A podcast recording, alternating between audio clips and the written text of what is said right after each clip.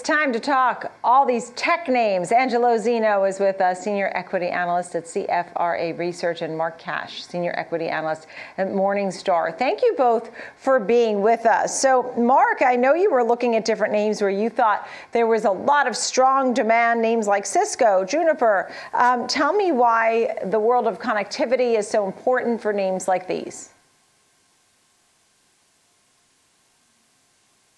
On. Uh, first is the need yep. for data centers and building out data centers is a key driver right now. You know, there there has to be hardware that builds those data centers out and makes the connection. So that's definitely a strong spinning driver for the likes of Arista when you have Meta and Microsoft building out data centers for the you know for the metaverse. And so you see Arista you know positioned well there. Cisco in you know, strong demand from that, but also things like wireless being upgraded to Wi-Fi 6 as people return to offices and all the connections you need for hybrid work, you know, things have to facilitate facilitate this connection. So these are the companies that are actually doing the connections or helping drive growth growth for these organizations. Right, and I saw some of the names you had for there, which included um, yeah. Juniper, Fiverr, HPE, ANET, and um, Cisco. Um, as we take a look, Angelo Zino, at some of the names that you focused on, you had Dell Technologies as a buy, and you had HP as a hold. Tell me about these two names, Angelo. Yeah, I mean, listen, you know, I think if we're kind of thinking about kind of tech more from a value perspective, which seems to be the case here, um, you know, I, I, think you know Dell is a great place to be right now. Our view has been um, you're kind of looking at a, an ongoing enterprise recovery out there, um, and you know Dell's infrastructure.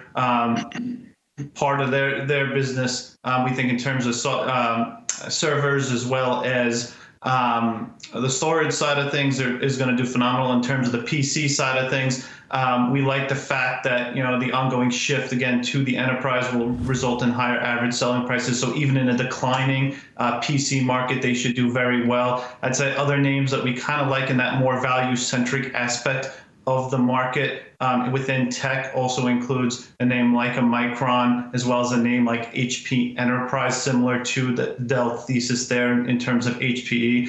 And then, you know, in HPQ, um, the name there, um, less excited about. It's a whole recommendation. They're more consumer oriented, where we think kind of a lot of their kind of mojo and spend um, really needs to take a breather at this point in time. And that's why we've got to hold on that name.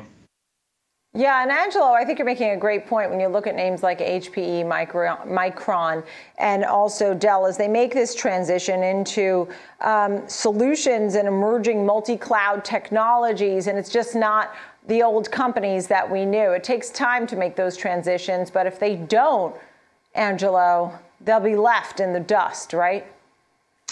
Well, you know, when we think about kind of um, what the biggest driver is for a lot of those names that I kind of alluded to, it's really kind of um, growth within the data center. It's kind of uh, uh, capex spend within the data center, and we think that um, thesis um, will continue to play out for many years here. So those companies, um, you know, companies like Dell and an HPE probably grow at a low single-digit pace. So even if kind of some of the growth um, opportunities don't necessarily play out, they should continue to kind of move higher with the tide. Again, um, these are lower value plays. So in a market like this, probably should hold up um, very well um, for investors if they're kind of looking for that hiding spot amid kind of the growth scare that we're seeing in this market.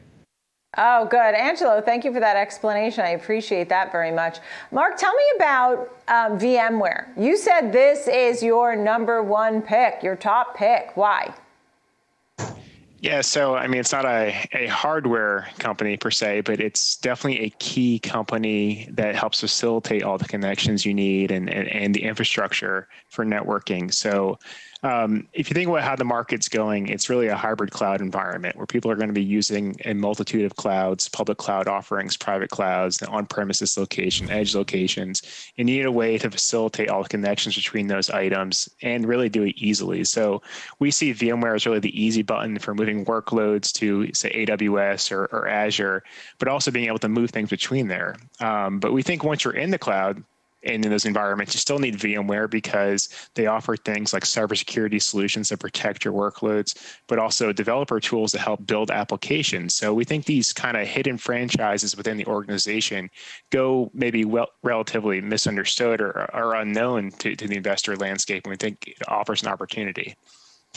Mm-hmm. And I know you said you have a 175 fair value estimate. Angelo, tell me about PC demand and how the work from home, work from anywhere, which doesn't seem to be going away so fast, and even remote school, um, how you see that affecting demand now, even for 2022. Yeah, I mean, if you take a step back, you know, really, I mean, 2020, 2021 were absolutely phenomenal years, right? I mean, we kind of saw this massive pent up demand um, to levels now where we're sitting at pretty much um, to prior peaks back in 2011, 2012. Now, when you kind of look at a 2022 environment here, our view essentially is um, expect a no growth environment, probably at best plus or minus, um, five percentage points. But that being said, I mean, our view again, um, you probably see growth on the enterprise side of things, and you probably see a decline in the consumer side of things. And then you kind of have these other aspects of um, the, the, PC market, like um, uh, the education space where a lot of kind of the budgets there have really kind of been blown out. So, um, given some of those factors out there, we continue to gravitate towards that enterprise side of things. And again, Dell by far the best play out there um, if you're looking to play that story. Mark Cash, final thought here because, uh, you know, are we going to miss the growth, the burst because of supply chain issues or pricing issues or lack of items available, things like that? It's definitely something we're watching heading into earnings season. You know, these companies have done so far a phenomenal job of mitigating supply chain challenges. You know, on the whole, um, definitely, I think we do think they have you know pricing power. They'd be able to to push it along to you know their their customers. Um, so we'd expect continuation of that there's maybe some bottlenecks that are limiting overall growth, um, but we think the demand is definitely it's it's a very strong environment for networking and, yeah. and, the tools that help people get their job done every day. All right, thank you, gentlemen, so much. Angelo Zino, CFRA Research, and Mark Cash of Morningstar. Thank you both very much. A great look there in the tech sector. Appreciate it. Thank you.